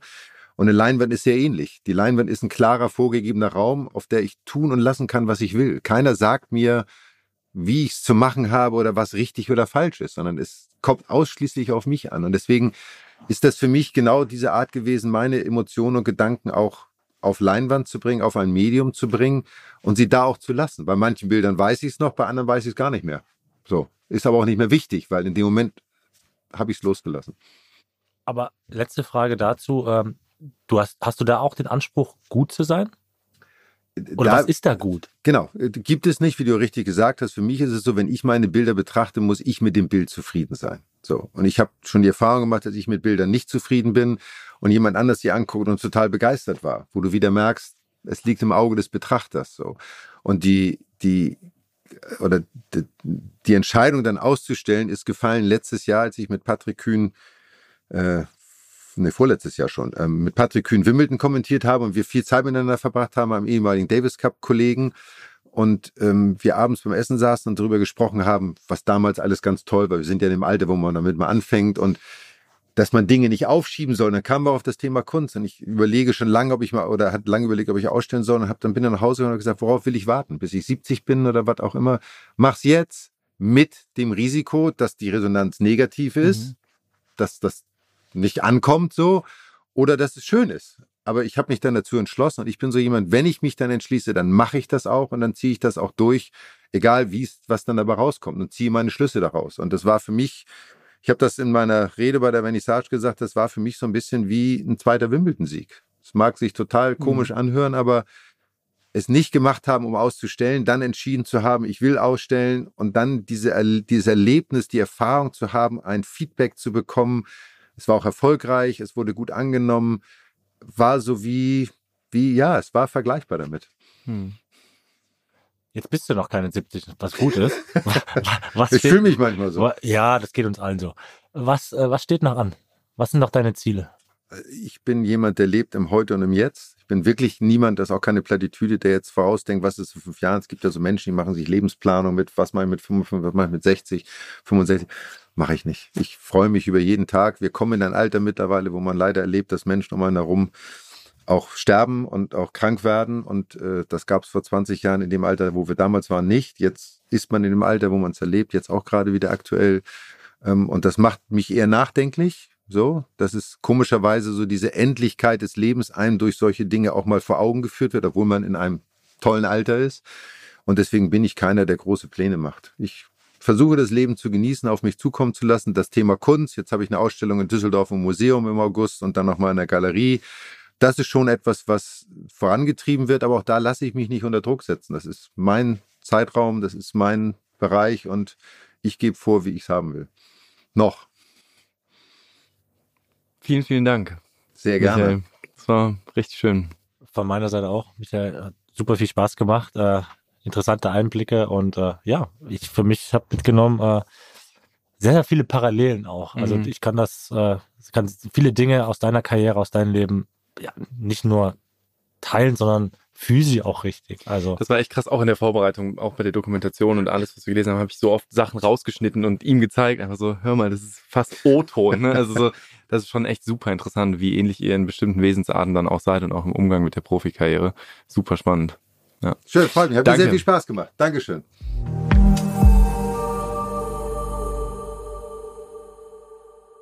Dieser Podcast wird produziert von Podstars bei O M R.